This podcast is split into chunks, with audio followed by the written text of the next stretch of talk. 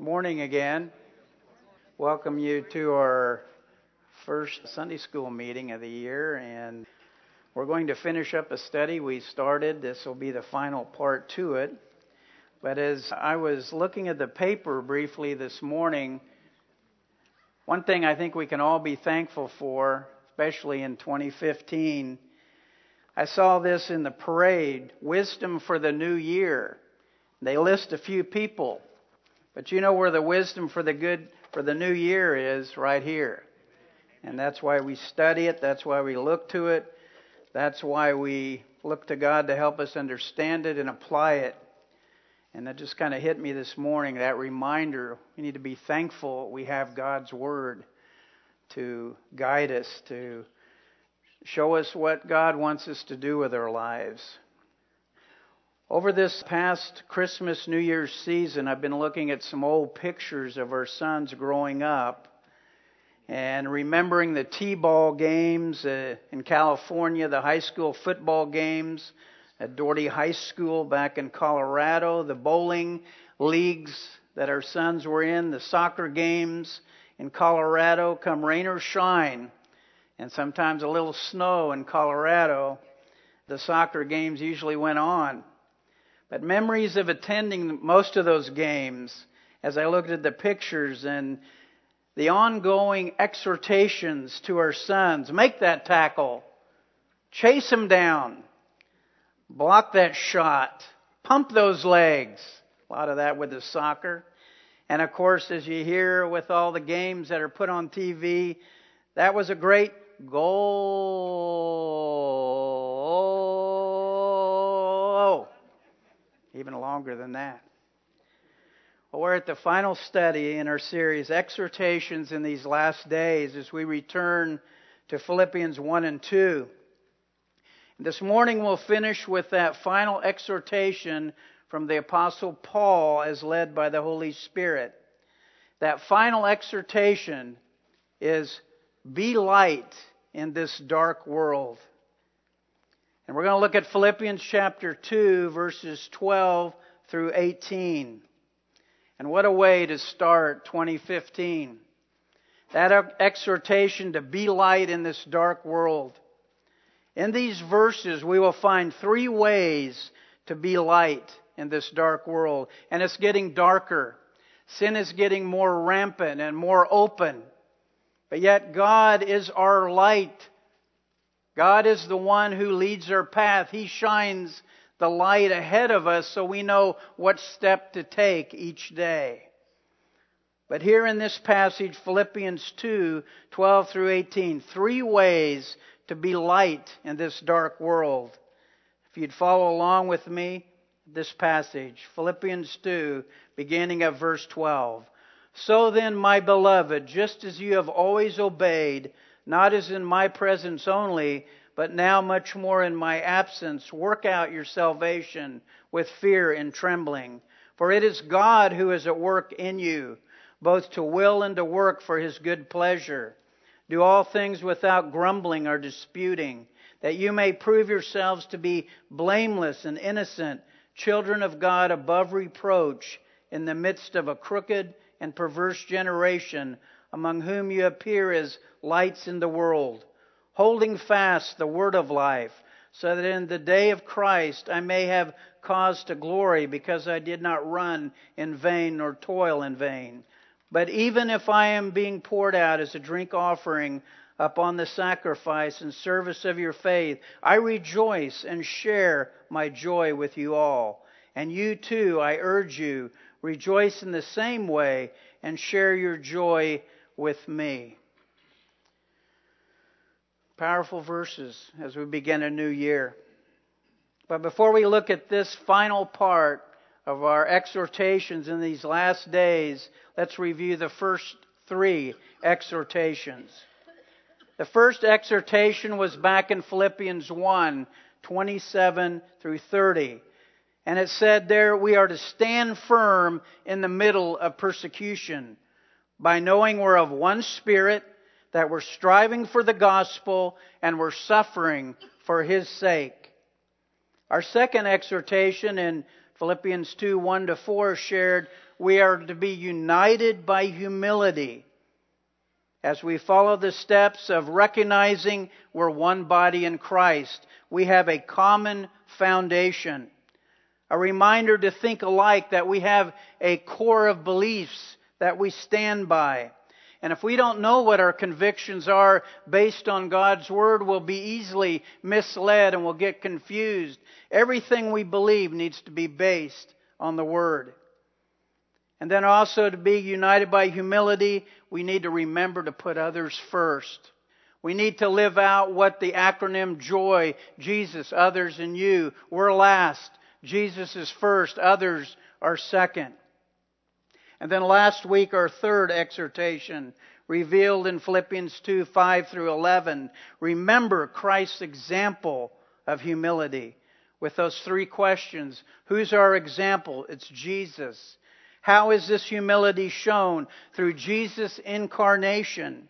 And then what were the results of His humility? Jesus was highly exalted and given the name that only He is given, Lord. Now to our final study in this series, beginning Philippians 2, verse 12. And our final exhortation again, be light in this dark world. This passage, three ways to be light in this dark world. The first way, verses 12 and 13, by working out our salvation. Again we read, so then, my beloved, just as you have always obeyed, not only in my presence only, but now much more in my absence, work out your salvation with fear and trembling, for it is God who is at work in you, both to will and to work for His good pleasure. Right away, it goes back, working out our own salvation. It goes back, it says, therefore. We're going back to chapter 1, verse 27, where it said the following, only conduct yourselves in a manner worthy of the gospel of Christ, so that whether I come and see you or remain absent, I may hear of you that you're standing firm in one spirit, with one mind striving together for the faith of the gospel. That's where he began to exhort us to live for the Lord. As I tell inmates, as I remind myself every time I walk into Pinellas County Jail, today is a gift from God. He's given us today. That's it. And I remind the inmates, thank God He woke you up this morning. You have a purpose today as His son, as His daughter. There's a purpose for us when we wake up in the morning. And then thank the Lord for that day. And then also thank Him and say, Lord, help me to learn whatever lesson you have for me. And the one service that I do on Thursdays, the one that I always remind the inmates, what's the hardest lesson to learn? The one we never have to ask for, but James reminds us about it quite often. Patience. Oh, wow, we don't need to ask for that one, because we get plenty of opportunities to grow in our patience. But in that patience, our faith grows, and our faith grows in Jesus, because He's always the answer. Not sometimes, but always. So therefore is a reference back to 127, where he begins to exhort us. And there's the words to a song, and don't be afraid, I'm not going to sing it. This world is not my home. I'm just a passing through. My treasures are laid up somewhere beyond the blue. The angels beckon me from heaven's open door, and I can't feel at home in this world anymore. This second verse, I think, is a challenge, especially to begin a new year. They're all expecting me, and that's one thing I know. My Savior pardoned me, and now I onward go. I know He'll take me through, though I am weak and poor, and I can't feel at home in this world anymore. Oh, Lord, you know I have no friend like you. If heaven's not my home, then, Lord, what will I do? We rub shoulders every day with those who are headed to hell, unless they accept Jesus Christ as their personal Savior. And each of us are put in a special place that God has us there to be lights in this dark world, because everyone needs Jesus. And we have opportunities to share with those who are lost, and sometimes we miss that opportunity, but then we need to be looking for the next one. That's why we need to pray, Lord, help me to see the divine appointments you've made for me today, because he's made them for each one of us. We all have a unique position to share. It talks about beloved. It says, my beloved. So then, my beloved, they're the ones who deeply care about each other. Displaying love that we should have for each other here at Lakeside as brothers and sisters in Christ. And then he goes back and says, as you have always obeyed, over all the believers in Philippi had been faithful in following the commands from God's word. We have God's word in its entirety to study, to look at, to apply, to live by. And too often we don't open it enough. Every day we should be in the word. That's part of what we need to feed on spiritually. We need God's word. But they overall had been obeying in Philippi, and he's encouraging them. And I've asked this before in sharing from God's word. How many get too much encouragement? Just way too much. Back off. I can't take any more.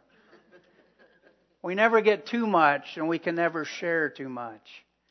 Because when we see somebody struggling, as James reminds us many times, as we've studied through James with Pastor Joe, reminds us many times to look on our brother and see a need, and God prompts us to do something and we don't.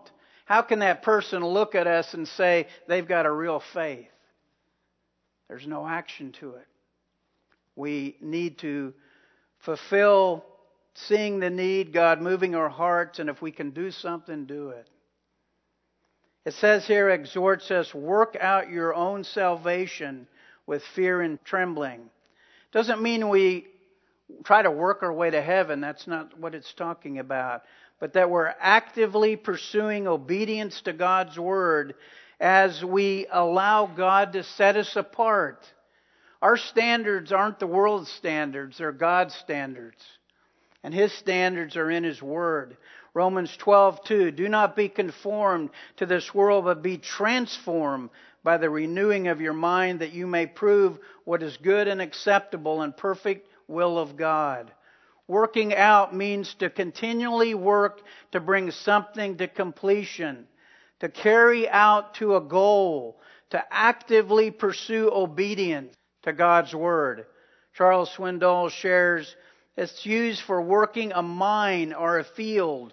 When you work a mine, you would yield valuable elements, digging for gold or a silver mine, or when you're working a field, that it would yield crops sometime in the future.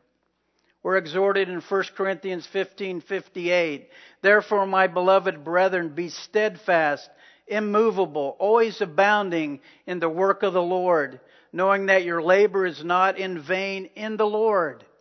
That's the key. And then Ephesians 4:1, I therefore, the prisoner of the Lord, beseech you to have a walk worthy of the calling with which you were called. How much greater calling could we have to be adopted sons and daughters in God's family? What greater calling is there? To be serving the King of Kings and the Lord of Lords. It says we're to work out our own salvation with fear and trembling. This speaks of a healthy fear of offending God as we show a deep respect for God. Verse 13 reminds us it's our Lord who produces the good works and fruits in our lives. God works through us. Verse 13, for it is God who is at work in you, both to will and to work for his good pleasure. God works through us because the Holy Spirit indwells us, and God energizes our desires and actions. Ephesians 6:10, finally, my brothers, be strong in the Lord and in the power of his might. I shared with an inmate not long ago that it's not our efforts, but it's God working through us that we serve him. All our fruit, All our works that God accomplishes through us is for who? For God's good pleasure. God wants us to please Him in all that we do, because we have one opportunity on this earth to serve God. One opportunity to be ambassadors for the Lord. Our lives are to be lived for God's greater glory, not our own glory. Commentator Kenneth Wiese shares, "It is not a let go and let God affair. It is a take hold with God's business. It is a mutual cooperation with the Holy Spirit in an interest and activity in the things of God." Don't waste the day. Don't waste the opportunities God gives us. Do our activities and interests bring glory to God? And if not, why not? And we need to relook at them. The second way to be light in this dark world, verses 14 to 16. "Do all things without grumbling or disputing, that you may prove yourselves to be blameless and innocent children of God above reproach in the midst of a crooked and perverse generation, among whom you appear as lights in the world, holding fast the word of life, so that in the day of Christ I may have cause to glory, because I did not run in vain nor toil in vain." It begins with do all things. I had a professor in seminary at Grace. His name was Paul Fink. And he had quite a name there, Paul Fink, Dr. Fink. But he gave me a definition I'll always remember of all. He says, all means all. That's all means. So that's pretty simple. So it says here, do all things. How? Without murmuring, complaining, and disputing. And I have to catch myself all the time. We need to watch our attitudes. Charles Swindoll shares, "Grumbling is low-toned, discontented muttering, complaining and whining, while disputing is disagreement that stir up suspicion and distrust and doubt and other disturbing feelings in others." It's a chain reaction, as the murmuring, complaining leads to discontent and distrust within the body of Christ. And that's definitely neither have any part of godliness. I saw it while in the military, as rumors would fly regarding training. If they didn't know what was going to go on, soldiers made it up. And every time that message was told to another soldier, it got a little bit different, if you know what I mean. And we've all had this happen before, where you whisper somebody to somebody, and 20 people later, you can't even recognize what the original message was. Well, this would happen in the military, and pretty soon we were going to have a change in training in the military, and we were all being deployed. And all it was, we were being moved to a different location to do the training. But it got into those kind of rumors. This is the chain reaction and murmuring, complaining, discontent that can happen within the body of Christ as well. And in the military, when all that would go on, morale would go down. And pretty soon people didn't care. And then that was a real problem. We need to watch that. We need to watch our attitudes. I need to watch mine. You need to watch yours as well, because that can be deadly in a body of Christ. Rather, we need to be concentrating on doing all things without grumbling or disputing, because when we are doing that, there's a different reaction. As we look at verse 15, the positive side, that you may become blameless and harmless by growing into being godly. Titus 2:1, "But as for you, speak the things that are proper for sound doctrine."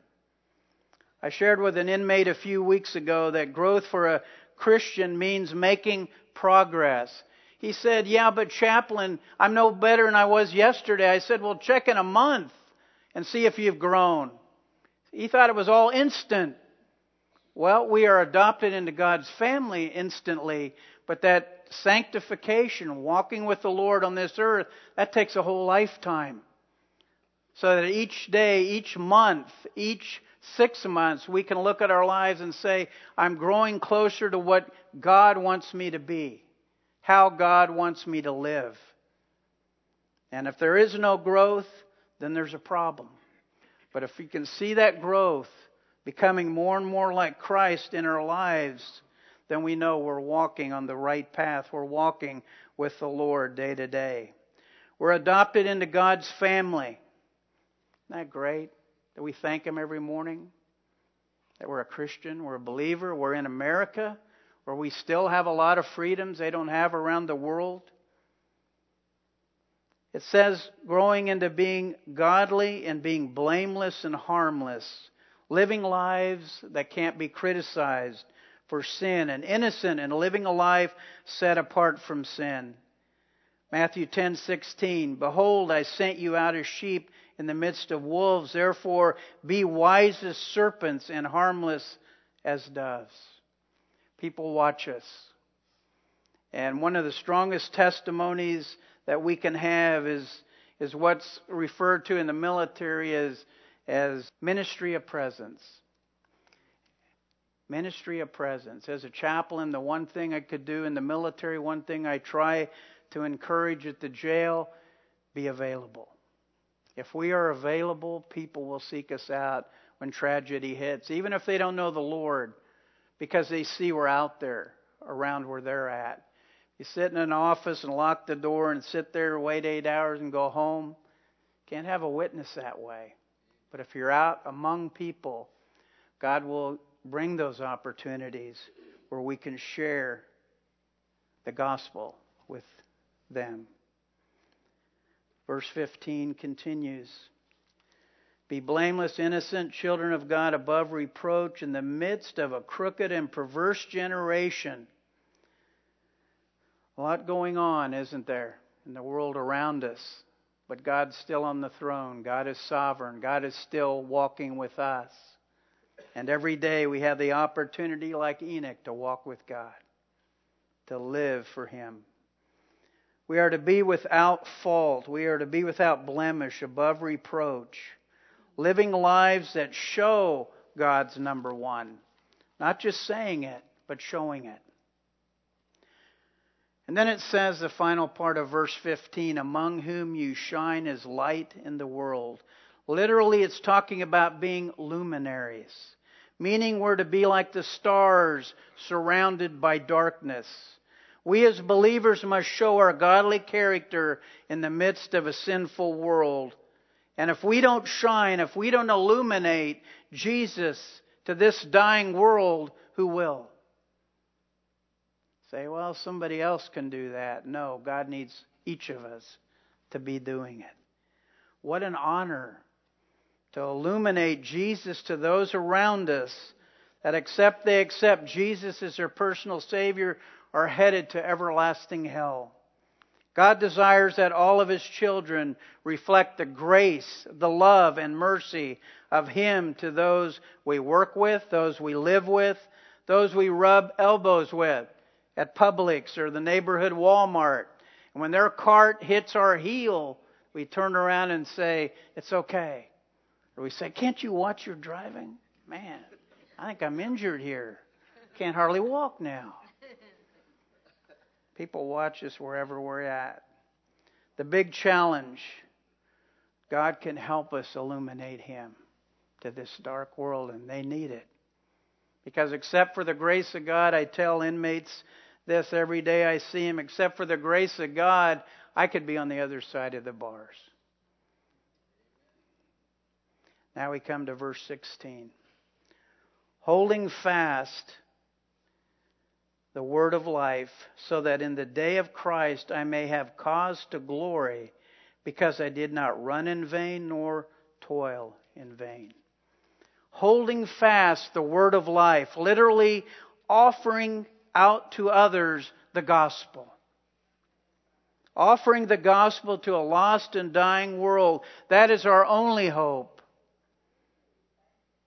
Inmates commonly get confused with all the religions, the cults, false teachings, But our reminder is that simple statement in John 14:6, where Jesus said, I am the way, the truth, and the life. No man comes unto the Father but through me. That's it. Inmates will say, well, what about this and that? I said, what does Jesus say? What does the Bible say? And if you want to try to argue with God, it's not going to work. Because there's only one way, and that's through Jesus.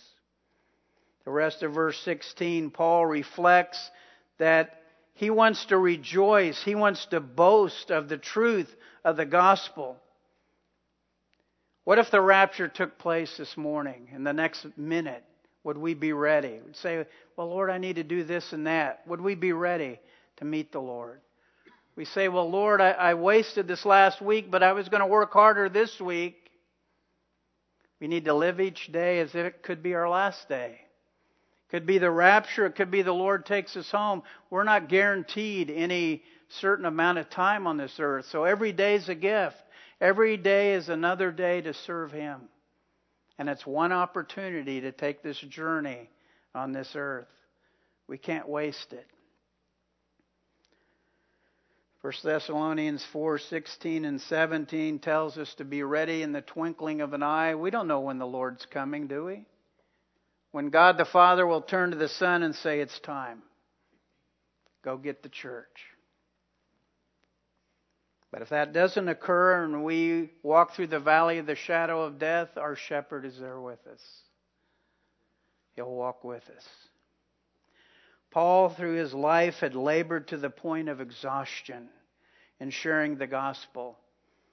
He wanted to boast someday that the gospel of Christ is true, that day that he was sharing it, and forever. It doesn't change. God's word doesn't change. The gospel doesn't change. And what happened to Paul? How many challenges did he have in life? Lystra, he was left for dead, and Luke had to patch him up, and he got up and went to the next city. He was shipwrecked. He was thrown into prison. Paul and Silas, remember, when they were thrown in prison, what'd they do? They began singing. Earthquake came, they could have all left.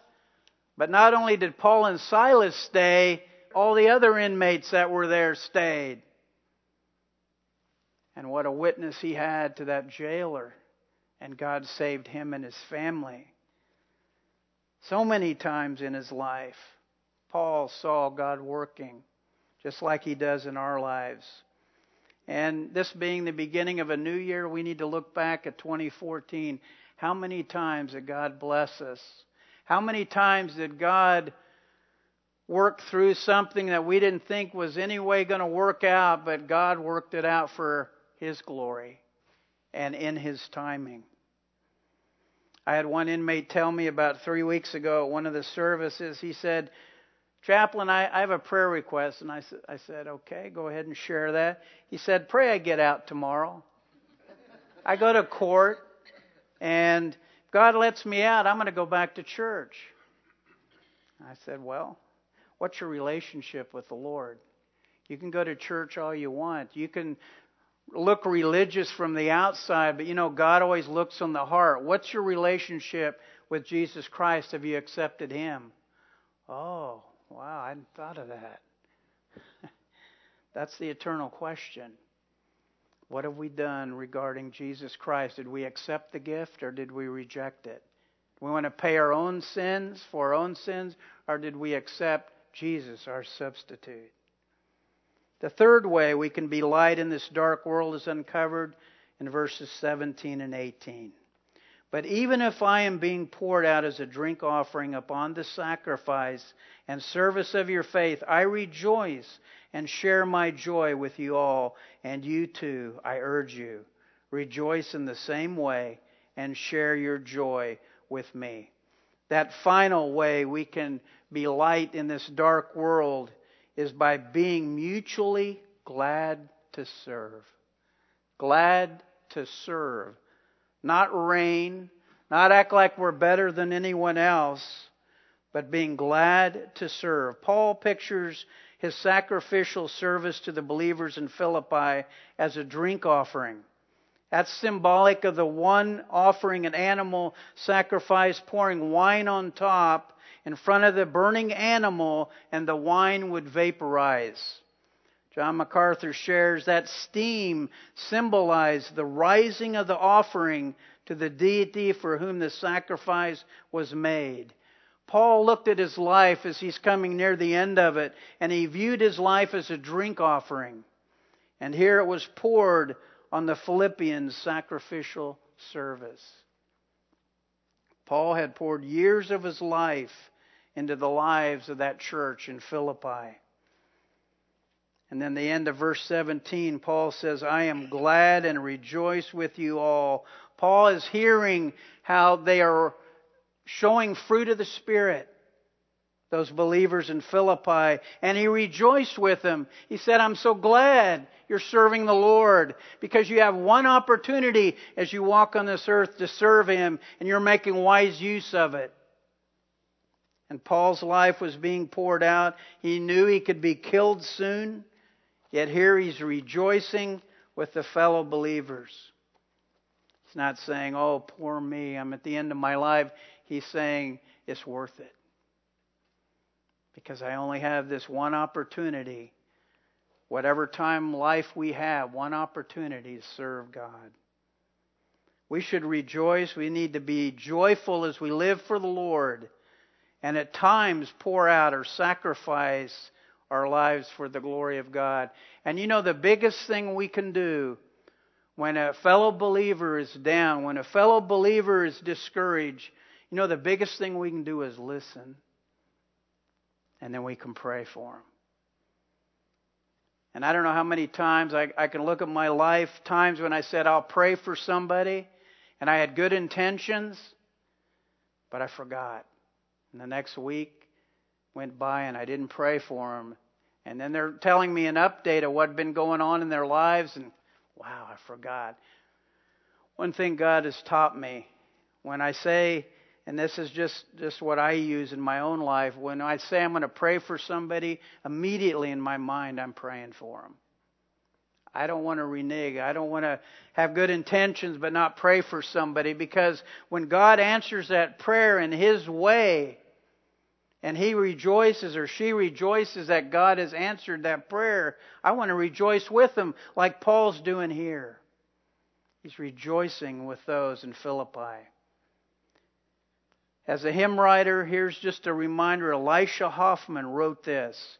You have longed for sweet peace and for faith to increase, and have earnestly, fervently prayed, but you cannot have rest or be perfectly blessed until all on the altar is laid. Is your all on the altar of sacrifice laid? Your heart does the Spirit control. You can only be blessed and have peace and sweet rest as you yield Him your body and soul. It's a good summary how we need to walk with the Lord. Paul was coming to the end of life on earth, and he had poured all into sharing the gospel with the lost. The church in Philippi had started out very small, a few people, but it had grown to great numbers, not because of what Paul, who he was, but rather what God was doing through Paul. He was a veteran missionary. He wanted to encourage them. Keep strong in the faith. Share your faith. And so Paul was looking forward to that day when the Lord would say, well done, thou good and faithful servant. Enter into the joy of the Lord. That should be our prayer as we walk with God. So, final review of these four exhortations for these last days.